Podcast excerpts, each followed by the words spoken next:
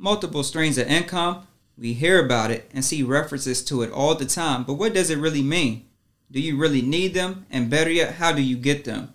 Join us on this journey as we become stream chasers through raw, transparent discussions on everyday business happenings and have deep dive conversations with entrepreneurs and other stream chasers that are straight up doing it. Get your pen, phone, or notepad, whatever it is, grab it and lock in. It's payday. I'm getting paid to learn how to run a business. Rather do things when I want and how I want and get paid more at some office job. Oh, so you are after something. And what's that? Freedom.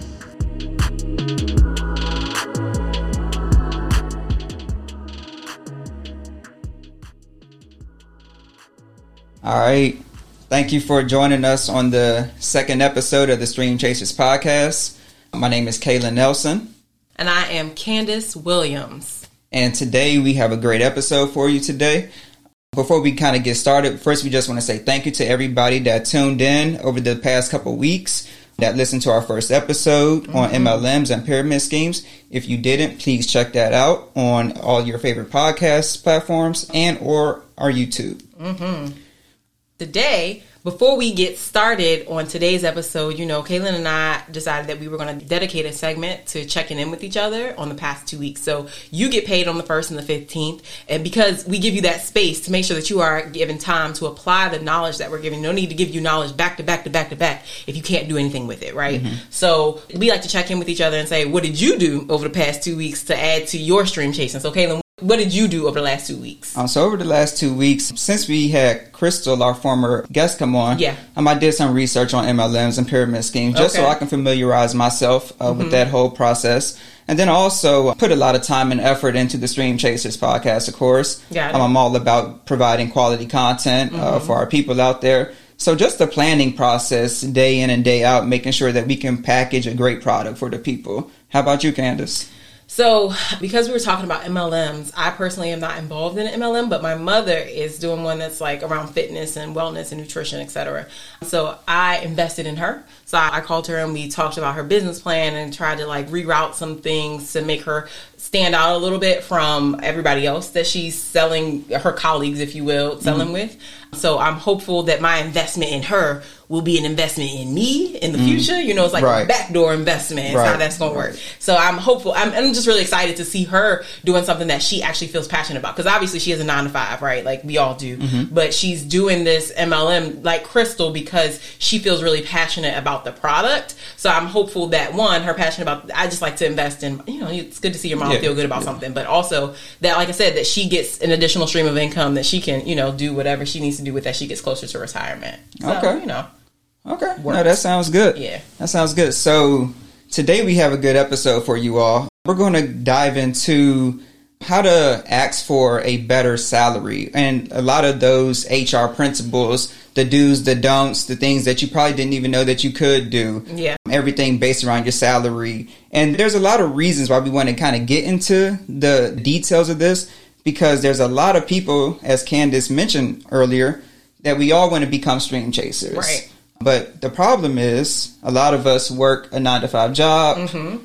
And we need to stay on that job to be able to fund our initiatives, our business ideas, and that type of thing. Right, right. However, there could be a lot of times where we're leaving money on the table mm-hmm. because we don't know how to negotiate a salary we don't know how to ask for a raise, mm-hmm. you know, things of that such. So that's what we're going to dive into today. But before we get started, Candace, can you tell us about any examples about have you had to go through anything like that? I mean, I've changed jobs. Let me see. In my career, I've had, I've worked for one, two, three, four, maybe five different organizations.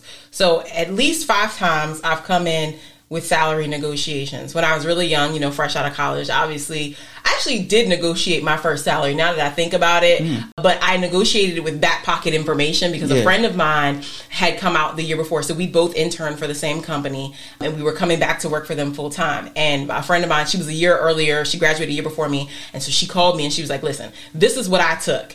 Don't take that, mm. go for more. And I was like, okay. I was like, you know, I'm, I'm, like 18, I mean 20. I'm like, woo, this is a lot that you're asking me to do. But I had a reputation at that company for good work. I'd been there, I'd interned for them for over the whole time I was in college. So four years plus, I'd interned for them. So they knew me, they knew my work, and I think they knew my worth. And I felt comfortable in my worth going back and pushing a little bit after having that back pocket information. However, every other time that I joined an organization, I didn't have that back pocket information. So mm-hmm. me pushing on an organization saying I want more was really just about me knowing my self worth and knowing about the job, I guess. Sometimes I was successful and mm-hmm. felt confident enough to do it, and other times I wasn't. You know, I feel like as I've progressed in my career, I've become way more successful at doing it. Like now, I don't go into a job without a negotiation. I actually turned down a job with a state government not too long ago. Maybe, let me see, probably less than a year ago, mm-hmm. because they just couldn't get where I needed them to be. And finally, once they inched over, like they did a whole lot of work and they inched yeah. over, and they barely met the mark, I thought about it and I said, it took so much for them yeah. to get there it's not worth my time. Like pulling teeth. Yeah, it was like pulling teeth to get there. And I was very well aware of like what kind of job I was facing. Like it was not an easy job, and they knew it wasn't an easy job. So it should have been a better salary from the start, you right, know. So right. I would say the negotiation was kind of pointless at the end of the day. I'm sure the guy was not happy that I kind of was like, you know what, thank you, but no, thank yeah, you. After all that, after all of that, but it was worth it. It was worth it because it just wasn't what it needed to be. How about you? Yeah. So my first job out of college. So I graduated in 2008, which a lot of people know that was right in the middle of the recession. Mm-hmm. So I was just happy to get a job, get a job interview. Trust me, it was a process. Okay. Um, but once I did get an interview, you know, they offered me like I think thirty uh-huh. for a great position that okay. had a big title. But again, I knew I was fresh out of school. Right. I just wanted a job. I was tired of my parents saying, "Hey, get a job," you know, every day. Right. Well, you know that whole nine. So I took it, but then it was from that job that I tell everybody I learned the most. Okay. So it was for a woman-owned small business mm-hmm. contracting company oh. where we bid on federal contracts. Okay. I had the title to be, or I was the business development person. Wow. So I kind of got a lot of experience uh-huh. in learning about contracts. And it was there that equipped me for the rest of my career to know how to negotiate or at least what to ask. Okay. For example, there was a contract that we were getting ready to bid on, and it was an admin contract. Mm-hmm. So I think the client at that time was looking for three admin assistants to place in variety offices. Mm-hmm. And what I saw was that these rates for an admin assistant level one, mm-hmm. the government was willing to pay them eighty-five thousand dollars to the business, right? But then the business was only going to pay that person uh-huh. thirty-two thousand. So that's what first equipped me to understand, like you can make some money. Yeah, it's money it's, out it's, there. Yeah, it's all about being equipped with that knowledge. Uh-huh. Granted, they understood that the company needed to, you know, bring in that money because that's part of their bottom line, their revenue and stuff like mm-hmm. that. But that's what first helped me learn like, okay, if I'm going in for a position mm-hmm. that's not an admin assistant, that's mm-hmm. whether it be an IT or a project manager, mm-hmm.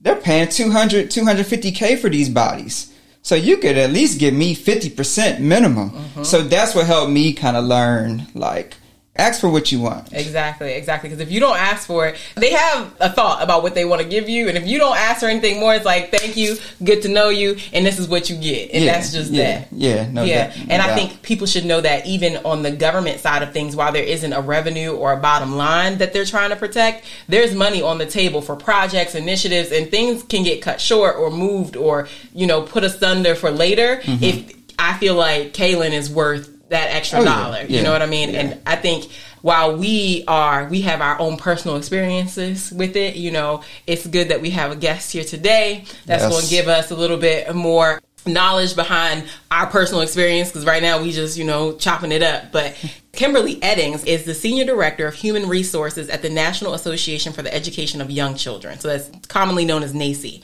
where she's responsible for designing the strategic direction for talent strategy, development, acquisition, and operations. Kimberly has provided human resources, diversity, equity, and inclusion, and talent strategy expertise for NAEYC, George Washington University, Friendship Public Charter School, and the Ohio State University in a variety of HR roles. She also serves as a board trustee for Two Rivers Public Charter School in Washington, D.C. Kimberly holds a Master's of Science in Educational Leadership from St. Thomas University in Florida and a bachelor's degree in Political Science and African American Studies from The Ohio State University. Kimberly also completed an executive certificate in diversity and inclusion for HR from Cornell University's School of Industrial and Labor Relations. Kimberly's passion for people led her to begin an Instagram giving HR tips at The HR Nerd. Okay, Kim currently lives in Maryland and loves spending time with her seven nieces and nephews and her best pup, Mingo. I had to read that because it's professional and I felt like it deserved the credence. Normally I would just do it off the top, but this was, it needed. No, that, so, that was needed. Exactly. Welcome, Kim. Thank Welcome. you for having me. Welcome. Yay. So. Not a problem. So let's start simply and let's dive into because I read a lot of words mm-hmm. about what you do at work, mm-hmm. but can you, in layman's terms, tell the folks what it is that you do at NAEYC currently? Yeah, before I get started, I was debating if I should ask this, but I'm gonna ask it. Okay. Um, what's an MLM? You said that a lot in the introduction. So yes. No, so that's great. So MLM is multi-level marketing. Mm-hmm. Got it. Mm-hmm. And I'm not sure if you know, but I don't want to assume. But that's just very quickly. That's just what typically when you see like a sponsor up at the top and they say, "Hey, I'd like to bring you on under this certain business model." And do you want to get in? Sometimes you might have to pay an initial investment, and then a lot of your success is due to how many people can you bring in under you, which mm-hmm. helps the next person, and then the ladder starts to. Got it. Mm-hmm. And so the reason why I asked that is one, I didn't know. Okay. Ignorance, complete ignorance, but also that's kind of what I do is I encourage people to ask questions. Right? Okay. I ask people, I encourage people to get comfortable in the space where they work mm-hmm. in order to feel a sense of belonging, inclusion, you know, and safety in the workplace mm-hmm. to be able to ask questions that you don't know the answer to. So human resources basically the elevator speech for human resources is we we make sure organizations don't do stuff fill in the blank for that word that you know I want to use uh-huh. to get themselves in trouble. Yeah. Right? So we make sure our companies don't break the law. Okay. And then, but we also make sure that our employees have access to what it is that they need to be a whole employee. So mm-hmm. whether it's legal, whether it's like protections for that are given to you by the state or the Fed, or vice versa for the company. But we just make sure that the company is safe and we make sure our employees are safe. And there's a whole host of things that fall under that umbrella. But in layman's terms, that's what I do. I look out for the company, I look out for the people. Wonderful. so, as we kind of gave away in the intro earlier, one of the things that we're really interested in is making sure that our stream chasers know how to ask for their worth at their nine to 5 mm-hmm. right? So, I'm going to kind of break it up into two parts. So, let's start with I already have a job and I need to ask for a raise because I feel like I make more money or I need to make more money. And let me give you a very real example because I think this happens a lot on the job. You get close to colleagues, friends, etc. Mm-hmm. You and I know that Rebecca makes more money than I do for the exact same job that I have. Mm-hmm. So I want to storm my boss's office. I'm storming the office and I'm going to say, "Hey, Becca makes more money than I do. That's not fair. As a matter of fact, it might be racist. Mm-hmm. I'd like a raise." How's that gonna go over? Don't do that. Okay, all right, got it. Don't, as much as you want to, don't do that. So what you just talked about, basically, that's an EEOC claim. So okay, we're gonna set that mm. aside. So okay. if, you're, if, you're, doing the same job as what's her name, Rebecca, Rebecca? Becky, uh-huh. if you're doing the same job as Rebecca and uh-huh. you're a black woman, Becca's Beck, whatever her name is, as a white woman, uh-huh. that's the EEOC claim. Right? Okay, so we're gonna. That's a different. We're going to set that aside. Okay. Um, and just, you know, talk about the dynamics of asking for a raise. Okay. And so what you want to do, right? So, yes, if you and Becky are doing the same job, Rebecca, and you want to ask for more money, don't start with your manager. Oh. Right? I always hmm. tell people, manager doesn't have the control over the money, oh. right? Hmm. It's finance. The Okay. finance team, the finance, whether it's your CFO, whether it's director of accounting, whatever, mm-hmm. finance has the control over the money. Mm-hmm. HR has the control over the pay bands. Okay. Over the compensation bands. Mm-hmm. So some people think like, oh, I don't want to go over my boss's head. Like, nah. You go to HR and you say, listen, HR, can you give me more context about why my salary is X dollars, right? Or can you tell me more about what went into the development of the salary range, right? And they're not going to tell you the salary range, but they may tell you like they may throw words at you like compensation philosophy or market analysis or, or whatever. So mm-hmm. just you just want to start the conversation, Okay. right? Because you don't want to go into talking to your boss without information, mm. because at the end of the day, all your boss is going to do is they're going to try to put you off and be like, "Oh, let me go talk to HR," and then they won't go to talk to HR. And they'll be dead. like, yeah, and then it'll, and it'll be dead. But you want to make sure that, and there's a way to do it where you're not causing problems. Like you're not causing like swirl. Mm. You're just having a conversation with HR. Okay. Right? Um, I always tell people like befriend your HR people. It will not hurt you to just Drop in every just now drop and in then. every now and then. How's it going? You know, build that relationship because also quiet as it's kept, and it's not quiet, but like getting a job, mm-hmm. negotiating stuff, all that stuff is about relationships. You know, you got to mm-hmm. like you have to put in the time to build those relationships. So, you know, let me drop into HR and say, you know, I've been doing some thinking. And you know about my compensation. I have these questions for you. Obviously, you're going to want to have the questions ready Okay. and then just listen you know listen to what they're saying because they may be dropping clues that they don't even realize that they're dropping mm-hmm. and then once you have the information from your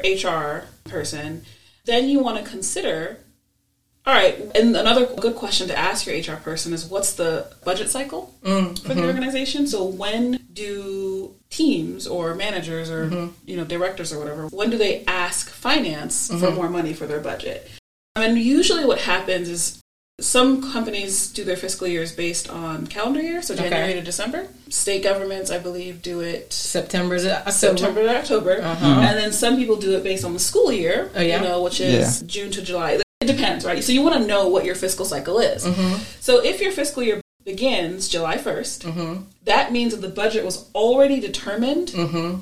March 31st Got it. right? The budget is usually finalized three to four months before the beginning of the budget cycle. Unless you work for like a really forward thinking organization, some people do their budgets like six months to, to a year in advance. But you want to know about that cycle because if your budget cycle runs June 1 to July 31st and you ask for a raise on June 1, you're not going to get it because it's not in the budget, right? Unless there are ways to do it. Like example that I tell people is like if you go out and get a job offer and they really want to keep you, then you can basically do whatever you want. Right. But that's again, be careful with that. We can talk more about that. But Yeah, that was a broad question, but I Uh-huh. think like it's I agree. Yeah, so something you said stands out to me. So you said we would go to the CFO's office to ask about the budget cycle. okay. You don't want to go directly to the CFO. Okay, yeah, so yeah, because you know, I'm just trying to envision that like on a Tuesday morning when I go to work, if I want to raise, I just feel like my office, if I go to my budget office or whoever I'm mm-hmm. going and I say, What's the budget cycle? They're gonna be looking at me like I'm crazy. Like, first of all, how do you even know about a budget cycle? Mm-hmm. And then two, why do you want to know? So I just feel like that might be I would Weird. argue. I would argue that they would actually probably be very impressed Mm-hmm. that you would know about a budget cycle. Mm-hmm. But no, you don't want to go directly to the CFO. I was just kind of giving that example of like who holds the pockets. You can either ask your HR person, like you don't want to. So I would say don't go directly to like someone in my role. Don't go to the CHRO. Like you go to the HR generalist, go to the HR specialist. Like ah, Okay. ask somebody who won't make waves. Gotcha. Or even in conversation with your boss, you know, to show that you're interested in like how the organization works. Mm-hmm. Because people like to see that. People like to see like you're invested in our mm-hmm. organization, you're invested in our strategic growth, you're invested in how we do business. Mm-hmm. It doesn't have to come up in a conversation about the raise. I would actually argue you should probably keep it separate. And say like, yeah, just curious. Like, I would love to learn more about how we do budgets here. right. Mm-hmm. What is the budget cycle? you know, you're asking for one reason. They don't know that. Mm-hmm. You know. yeah, that no that okay, that's a good point. That's a good I would agree. In my current position, I am uh, over a team of like 17 people. And mm-hmm. so there's a budget there. Raises our conversations that have to be had in that kind of situation. And what we do, I work in contracts just for clarification. doesn't necessarily involve the budget. But if you know when the budget cycle is, it makes our job a lot easier. Now, I differentiate between an invested employee and an employee who's just coming to get a check, showing up so they don't get fined, right? between people who know those tidbits of information. I could imagine several different positions or several different job descriptions where I currently work, where if they had that kind of background knowledge, it would make what they do makes so much more sense. But it's all about, you know, if you know how the organization works and how it works with other organizations or how it works with governments, all of those things help make your job easier. And then it gives you the background pocket information mm-hmm. for stuff like salary negotiations, et cetera, et cetera. And you said something very interesting, like the people who are just coming up to get a check yes. versus people who are invested. Like, mm-hmm. 100% your manager, HR will know which category you fall into. Mm.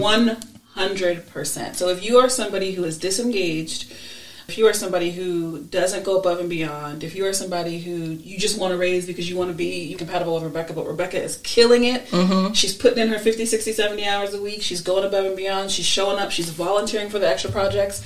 That might be why Rebecca's making more money than you, right? Also, you have to be willing to look inside and be okay. like, you know what? Am I really putting in the work?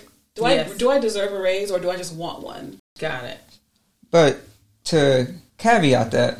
So just because Rebecca's putting in 60 to 70 hours or doing this extra work or staying late or, you know, whatever the case may be, the job doesn't call for me to put in 60 to 70 hours. The job calls for me to work 40 hours a week, 80 hours every two weeks, and I'm killing it at my job does that not mean that I shouldn't get a raise? So you are meeting expectations, and that's so that's the what they hired the me for. That you will get is the meeting expectations raise. So you'll get that cost of living increase. Mm-hmm. Yeah, you know you'll get that two and a half percent meeting expectations. But meanwhile, Rebecca is doing. If let's say a rating scale is you know on a scale of one to five, you're getting that three meeting expectations. Rebecca's getting that exceeds expectations. She's getting that five percent increase year over year over year. That's going to add up to a lot of money. Mm. And so that's like it's not a one note thing. Like there's so much that goes into compensation and being willing to like being one, one like I said, being willing to ask the questions. Mm-hmm.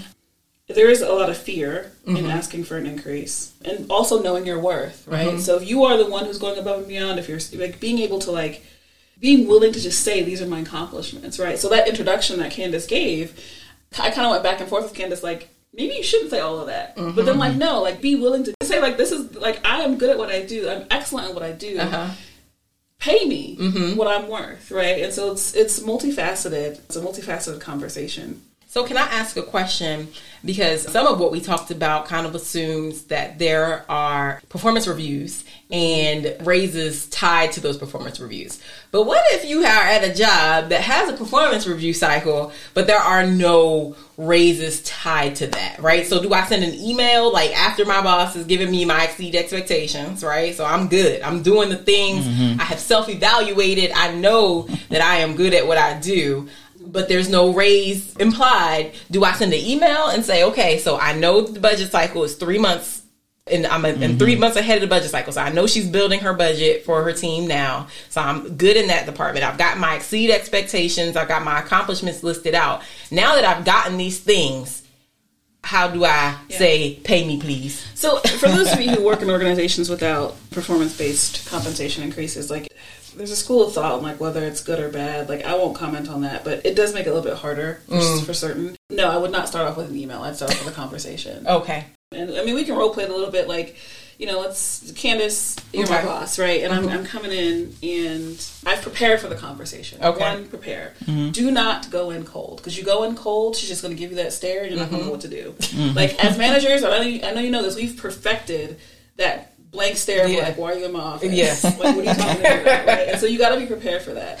So prepare with your talking points. Mm-hmm. Your talking points are going to include what you've accomplished okay. over the past year, mm-hmm. the projects that you volunteered for. Your talking points are going to include where you see your role going. Mm. Right? So you want to spend about 30 to 40% talking about what you've done, mm-hmm. and the bulk of the conversation talking about like these are the projects that I'm super excited about over the next year to three years. I'm really excited to grow in this company. I love, you know, working for X company, and I really want to make sure that my compensation accurately represents my growth trajectory. Okay. You know, because what you want to get them thinking about is you want to get them thinking about you as an investment. Mm. And then you want to get them to start thinking about the fact that if they put the time and the money in now, it will return. The return will come. So, Candace, you know, you're my boss. Mm-hmm. Okay, You know, we Candace, go. thank you so much for meeting with me. And I'm doing this cold, so you're going to hear a lot of ums. Thank you so much for meeting with me. I really just wanted to talk to you about, you know, how this year has been going. You know, like we had our performance review. Uh, thank you so much for that feedback. I look forward to working on my areas of growth. And if you could just talk to me a little bit more about where you see my strengths are, that'd be very helpful. Okay. So what I just did was I put the onus on her to start talking. Right. So I'm getting comfortable. Mm-hmm. Yeah. The more Candace starts talking, the more I'm relaxed because you, you're nervous going through Right. this conversation. Uh, yes, so I'm giving nervous. Mm-hmm. Candace some a couple minutes to talk and you know talk to me about what I got to do, and then she's probably wondering like why is why are we having this Why are we conversation? talking Yeah. about her strengths? Because we just Right, talked about her right, strengths right. for sure. So okay. thank you so much, and you, you know what, and that just again that that mirrors everything that we talked about in our performance conversation. So thank you for reiterating that. Mm-hmm. You know, the reason why I'm here today, the reason why I asked to meet with you is because I wanted to talk about my compensation. Right, you know, and Candace, you know how compensation conversations can be really mm-hmm. nerve wracking. So let's just put it on the table. Like I'm really nervous right now, but Okay. like I just, I really think it's important that we talk about this. You know, my salary, you know, right now at 65k, you know, it is when I came here to this company two years ago, it absolutely was, you know, it absolutely represented what I thought I should be earning in this role. Mm-hmm. However, since I started, I've taken on this project, you know, to do X. I've worked on this team. I have, you know, I've. Um, you don't want to say I've gone above and beyond. You want to be very specific. Okay. Because saying above and beyond is subjective. Mm-hmm. Right? Gotcha. And so I've worked on these projects. I have been on these teams, and I'm also so excited about these three projects that you've assigned to me. I'm excited about the growth of this company. I'm excited about the growth of my role.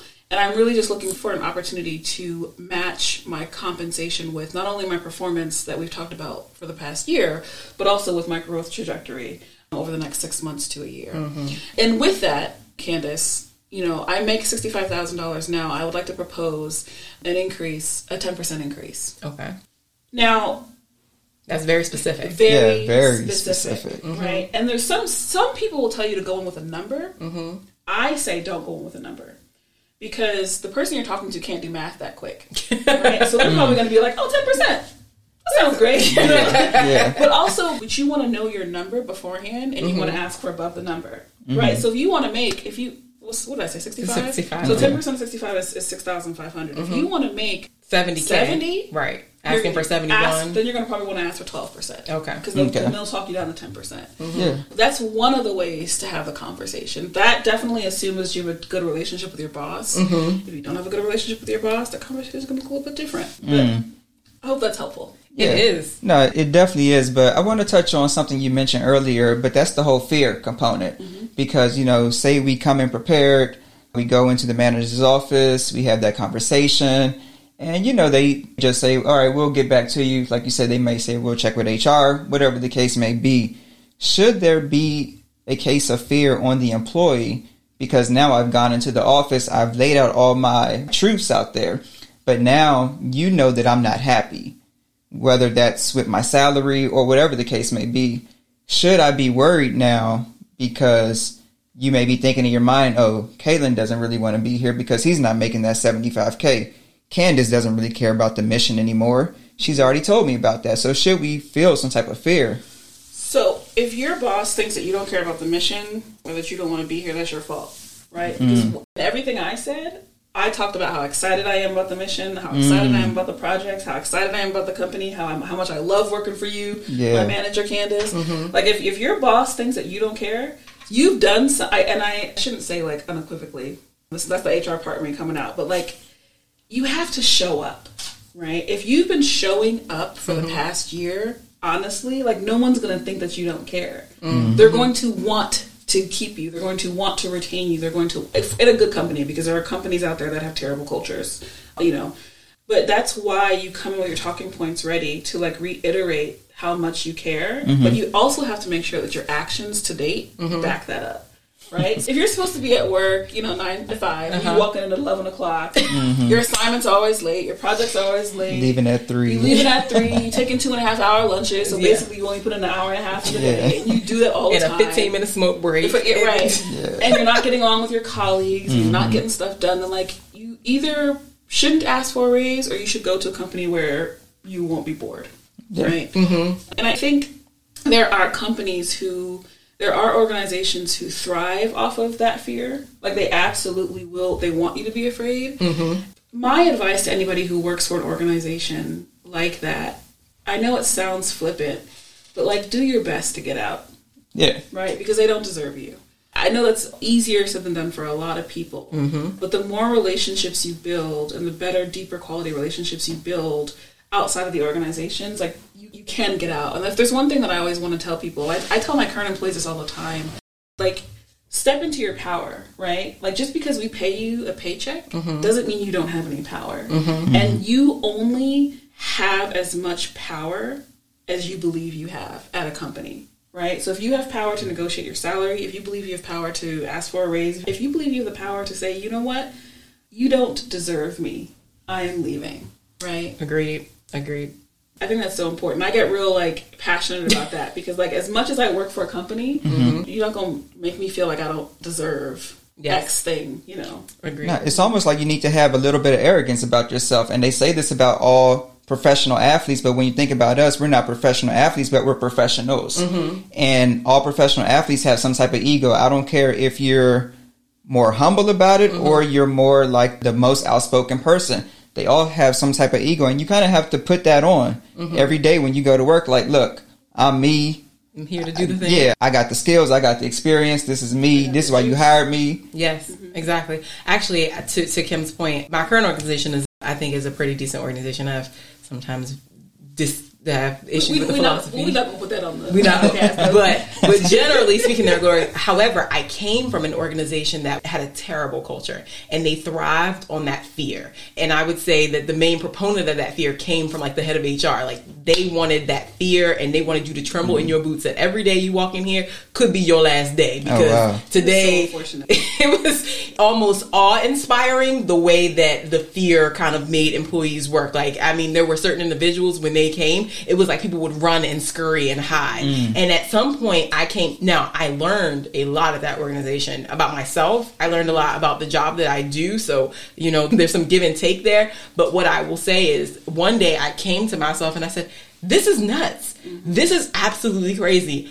you shouldn't be running and hiding because someone's walking down the hall and you haven't done anything wrong. You just like, I gotta get out of the way. They can't see me. Close my door, close the shades. It was mm. like, you know, it was a lot. And so I, like him said, did my best to say, okay, it's time for me to go. Like, I just gotta go. It was absolutely crazy. and, and not to like derail because we are talking about compensation, but I also want to flag like there are probably signs of that when you interviewed at the company. Yes, there were signs. And so you have to also be willing, like when you're looking for a new organization to go to, like don't just look at the compensation. Mm-hmm. Culture is a huge part of what I call total rewards. Yes. Mm. Right? So total rewards is, you know, compensation, retirement, your benefits, your culture, whether or not you can have a flexible schedule. Mm-hmm. So when you think about compensation, changing the conversation a little bit and thinking about it as total rewards is mm-hmm. going to probably increase or improve your experience. Agreed. Because I personally would much rather make,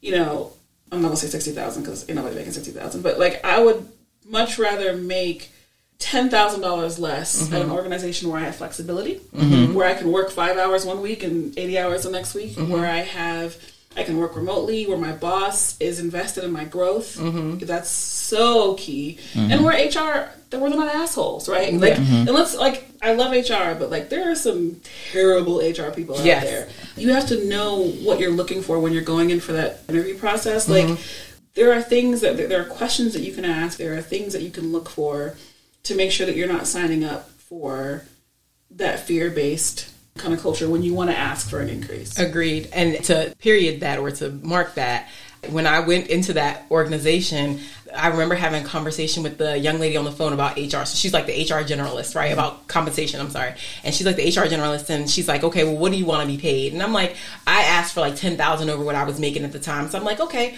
I'll ask for 70,000 or 80,000 or something mm-hmm. like that.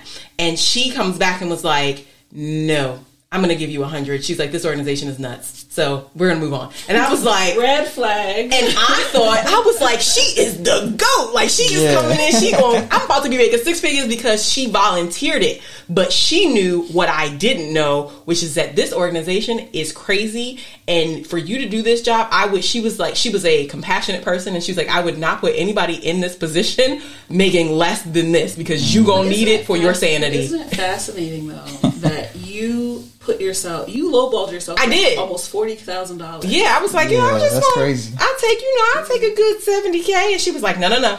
No, no, no, sis. and we've been we have been trained. Society has trained us to be grateful. yes. And I was very grateful. I say. F that. Don't be grateful. Yes. Right? And like, honestly, because nothing is more devastating Mm-hmm. than taking money to accepting a salary and then learning six months to a year to a year and a half that you could have made $40,000 more. Mm-hmm. Your, your engagement is just going to, you might as well just leave. Yeah. and they're not going to tell you, but that, but like that that goes back to the whole point because I've experienced that too.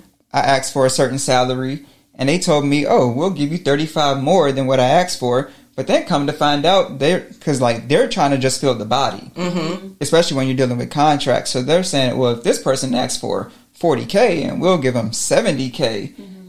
we know he's not going to turn that down. But mm-hmm. little did I know.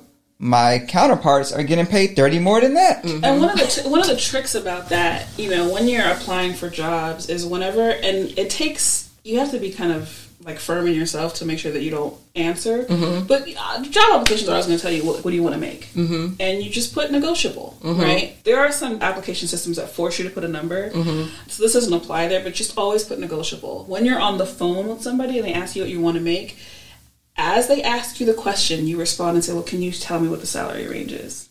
Mm. just keep pushing them to tell like let them be the one to give you a number because i've seen it so i see it all the time where people just don't know the value of the job. They don't know the market. So for example the dc market is very different from the ohio market. One of my like horror stories is i moved from ohio to dc in 2014 back to dc in 2014 i applied for a job and my asshole supervisor at the time i hope you're listening um, my supervisor at the time, he was like, "Well, you know, what do you want to make?" And I gave him a number that was like eight thousand dollars more than what I made in Columbus. I'm thinking, mm-hmm. oh, I'm about to be, Yeah. I'm about to be mm-hmm. paid. and mm-hmm. that's reasonable. The market in DC is completely different, Different, and he jumped on that. He was like, "Absolutely, we can pay you that." Come to find out, You could the, have made. the position and the, the reason why he was a, was he a works in dummy. HR. He works in HR, so he should have known that I would know the second I got there that I could have gotten twenty five thousand dollars more. Right. because you see mm. you see the information, mm-hmm. That's that and so my level of engagement went all the way down. Mm-hmm. Right, because I'm like, you lowballed me, and you knew what you were doing. Mm-hmm. Mm. Right, and you knew I would see it. and you knew I was. Well, he, I don't think he knew I would see because he was, he was not smart. Wasn't thinking that that far. No, he just wasn't smart. Again, I hope you're listening. Um, and so, like, when you're operating with ignorance, mm-hmm. like, you're going to leave money on the table. Mm-hmm. And so, just like you guys are talking about how you put research into the MLMs over the past two weeks, you can't just decide that you're going to ask for a raise and then do it Right. Mm-hmm. right? You got to do the research. A lot of people like Glassdoor. I'm indifferent about Glassdoor because it has some flaws, but like PayScale is a good website to do.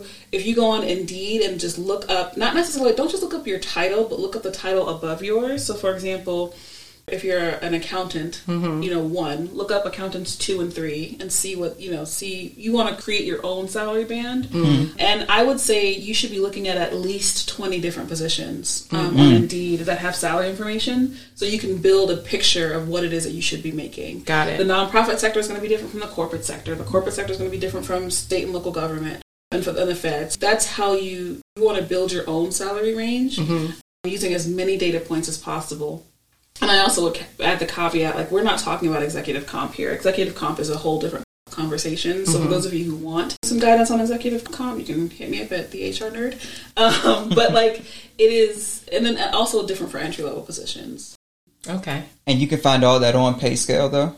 Like the difference between the entry level, positions and a mid manager and all that So- type of stuff? You can find the information on PayScale, but again, I would say that you want to use multiple sources, multiple avenues of information. So Okay. PayScale, Glassdoor, use Indeed, use USA Jobs because USA Jobs have pay scales for the Fed, mm-hmm. and I always encourage people like it's okay to base your salaries off the federal government because if you're in the corporate sector, it's going to be higher. If you're in the nonprofit sector, it's going to be a little bit lower. Use it as a baseline, and then talk to people right? So this is about building your network, right? So LinkedIn has a there's a there's a value proposition for LinkedIn that like if you make connections, make connections with your fellow accountants in the area and just ask them, what do you make? Mm. Or if you don't want to ask them what do you make, ask them what should I be asking for? Gotcha. People like to talk. Yes. People like to share information. Yeah. They mm-hmm. like to talk about their salaries. Yeah. Why does this cap? Especially in this area. especially in this area. So just reach out to people, right, and build a picture of what you should be making, but don't, do not make a decision. Rebecca makes more than me. I'm going to go into my boss's office tomorrow and ask for a raise because the likelihood of it happening is not great. Got you. So you got to come equipped. Yeah. Mm-hmm. That was so you kind of started a good segue to our second segment, which was kind of talking about int- so my entry into a company. So we talked about some red flags that, you know, as I was going for a raise, going for a raise, I actually got quite a few involuntary raises on that terrible culture job, but it was to keep me. And that's mm. when I realized how valuable I was generally and to them and that I should be looking for elsewhere. But anyway, mm. When you got the second job, did they counter? Did they try to keep you? so when I got my second job, yes, they tried. Not only did they try to keep me and counter with money, but they also tried to counter with, unfortunately, disparaging the name of the company that I was going to. Like, oh, you going over there? It's crazy over Oh, there. I heard this and this, and there. This I was working contracts. Their contracts department is nuts, and this is that. Like they had everything in the world to say about them, and I was like. There can literally be no place worse than here. I am going. And it took me a minute because it was a lot of unfortunate, like messing psychology and messing with your head. But I had to make the decision that, you know what? It can't possibly be worse than here. Yeah. So I am leaving. And before you segue into the job offer, I would also say that, like, if you work for an organization that doesn't have compensation for like a plan, like they like you get this much raise or like, Mm-hmm. Yes. like, just like a plan for compensation. Another route to go is start looking for other jobs Mm-hmm. Oh. and, and get them to counter. But you have to be very careful with that. That is Okay. something that like you have to be careful with. You have to understand the culture of your organization because Mm-hmm. there are some organizations that will say, "All right, we'll counter, mm-hmm. but in six months we're going to get rid of you." Yes. There are actually organizations like that. But there are also organizations who will say, like, I understand why you felt like you had to do this. Mm-hmm. Mm. Here, let me, we really want to retain you, so here we'll do. Agreed. I've um, given that the advice before, and I've always told people like, if you come in with a job offer, especially given that I'm a manager, right? But if you come in with a job offer, be prepared to take that job. You know what I mean? Because you never know how your manager or whomever you're talking to Yeah. is gonna take that. Because people get Sometimes you gotta take a temperature check, like, which, Yes. which way the wind is blowing, and like, Yeah. yeah. Very good. Yes, agreed. Agreed. I, I mean, I've done it myself. I've come in with a job offer, and sometimes I've come in with, not with the intention to start a bidding war for my presence, but just to say I'm leaving. Hey, I got this job. I'm leaving. And their mm-hmm. question is, well, can we counter? Will you allow us to counter? So that's been an interesting, interesting situation Yeah. as well. Yeah. So as we make our way into talking about your entry into a job, right?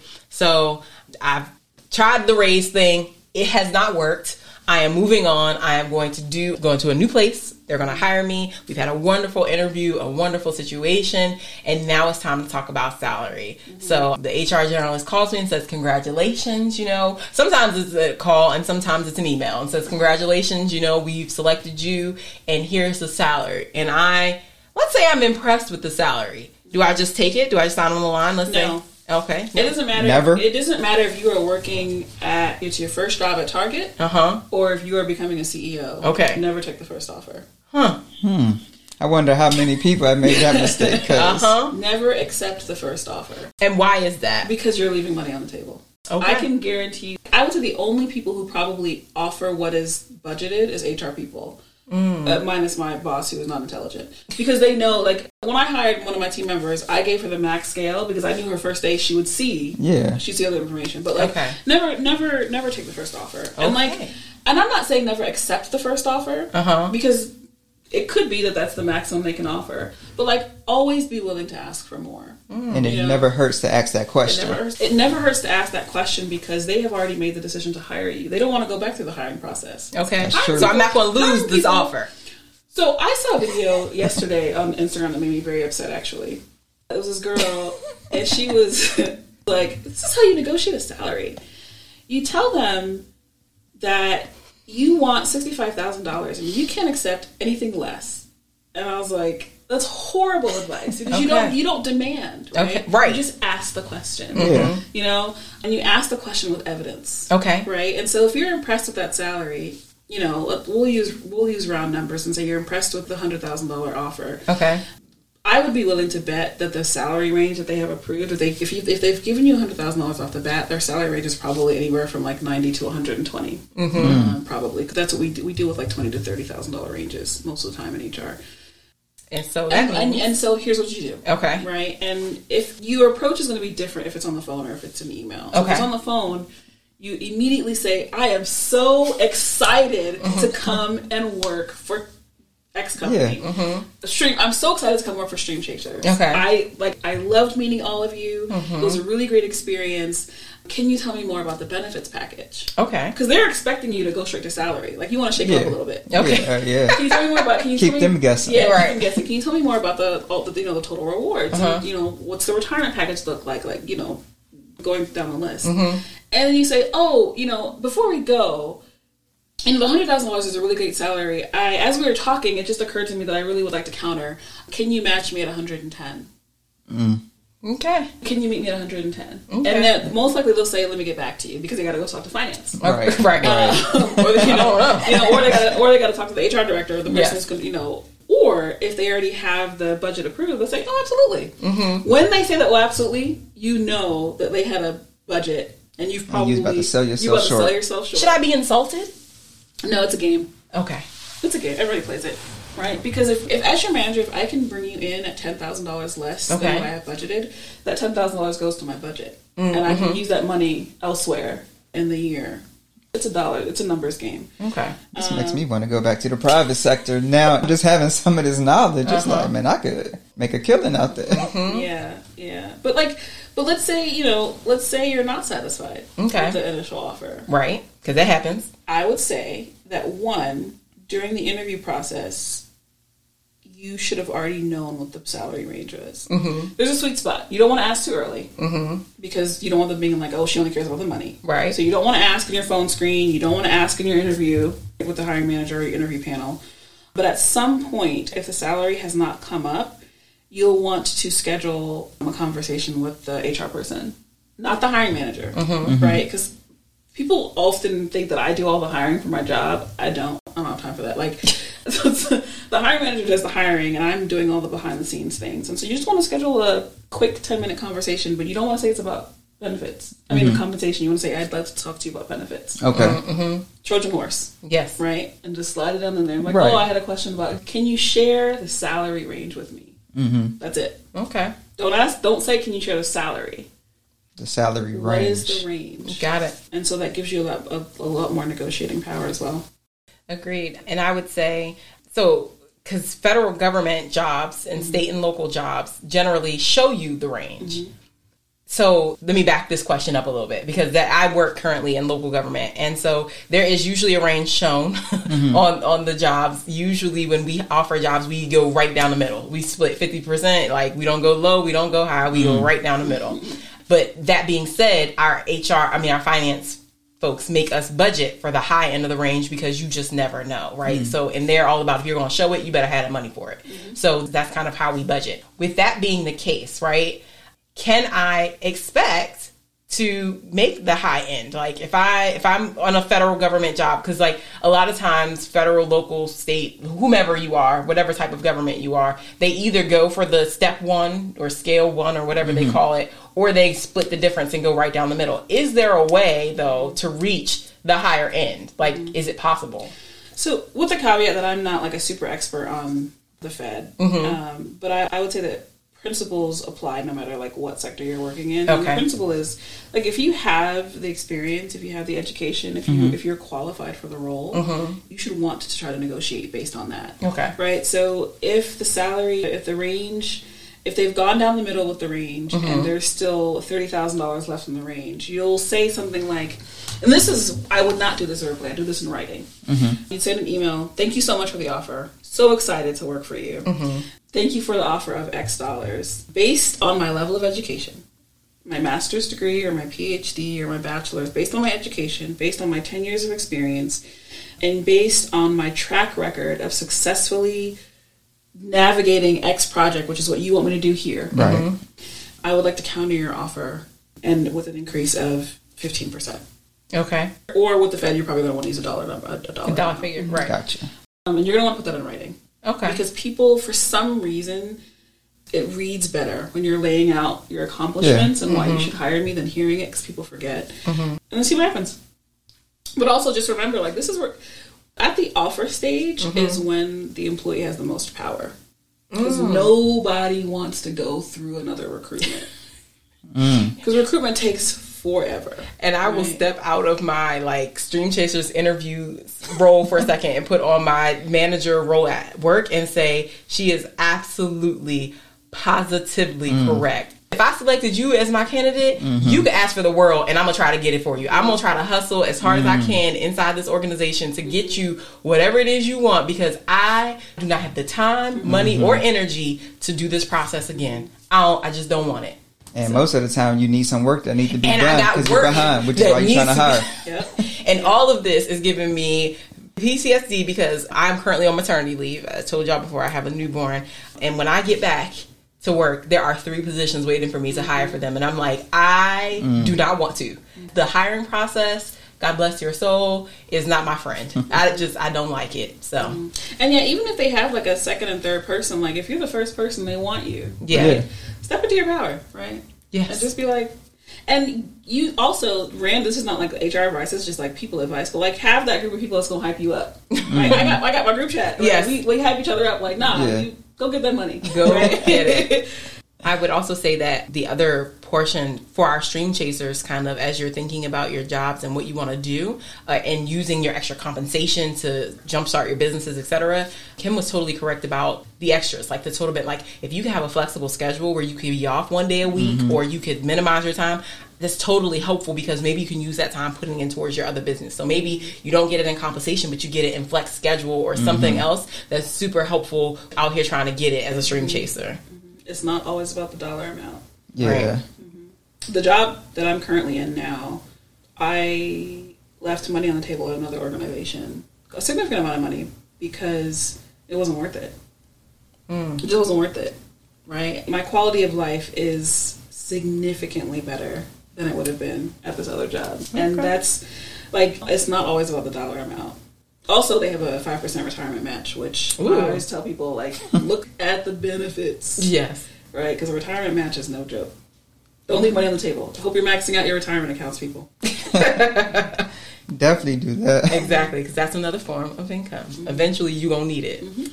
So we thank you today for joining us, Kim. We have learned so much. Stream Chasers, I hope you learned everything. Yes. Hope you were taking notes. You had your situations together because I have notes for myself. I'm like, hmm, maybe I need to go Nah, back. I got so much stuff in my head. like it's just swirling. Like I need to go see somebody on Monday. I wonder if I could ask for a raise on maternity leave. I just I have things in my head that I need to go deal with. So I'm going to take the next two weeks in between paydays to figure out my situation and for when I get back from maternity leave. So we appreciate you.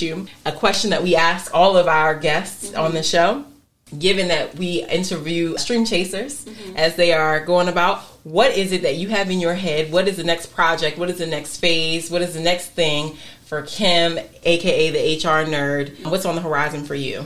Yeah, so for me, I mean, I admire, fully admire anybody who's, you know, chasing the stream. You know, I admire, and I, one of the things I would say that, though, is not everybody is an entrepreneur. Mm-hmm, and I, mm-hmm. I fully respect the entrepreneur life. It is a lot of work. It is. I would say that that life is not for me Okay. Mm-hmm. specifically.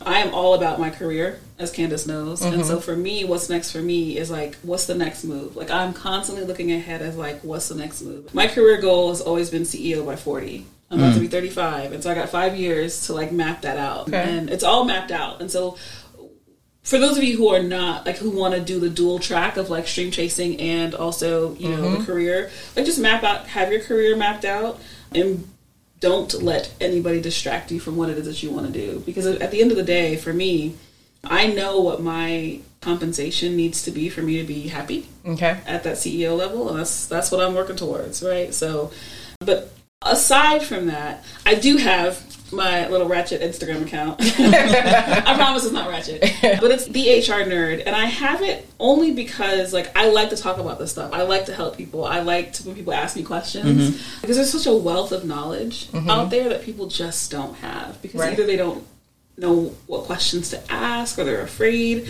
or whatever the case may be. So you can find me on there talking about random HR stuff. And I'll always encouraging people to, know how powerful you are in the workplace because one of the things I read this quote, it's really powerful.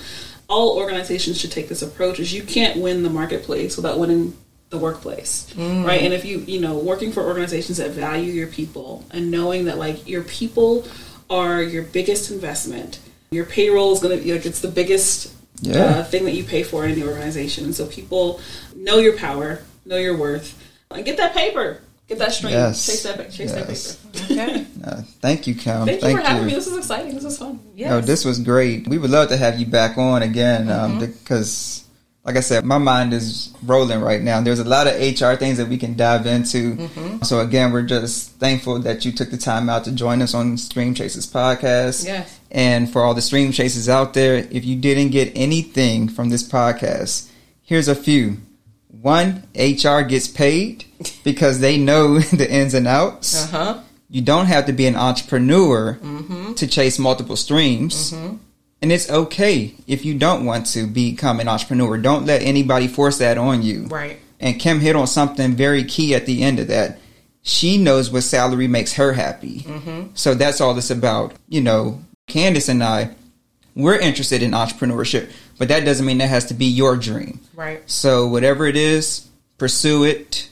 What's going to make you happy, mm-hmm. and just go about it. Right. At the end of the day, you know, stream chasing can be about chasing a solo stream, right? And like Kim said, CEO by 40. So she's chasing the stream, rather she wants to admit it or not, she's chasing the stream, but it's one particular stream that's going to make her happy. So, you know, at the end of the day, it's going to require work. And we always say it stream chasers do the work, okay? So you can see this podcast and all of your podcast platforms, your Apple, your Google, your Spotify, all the places. You can watch it on YouTube, okay? Yeah. You can visit our website, www.streamchasers.work because Stream Chasers do the work. Mm-hmm. And you just got paid. Just got paid.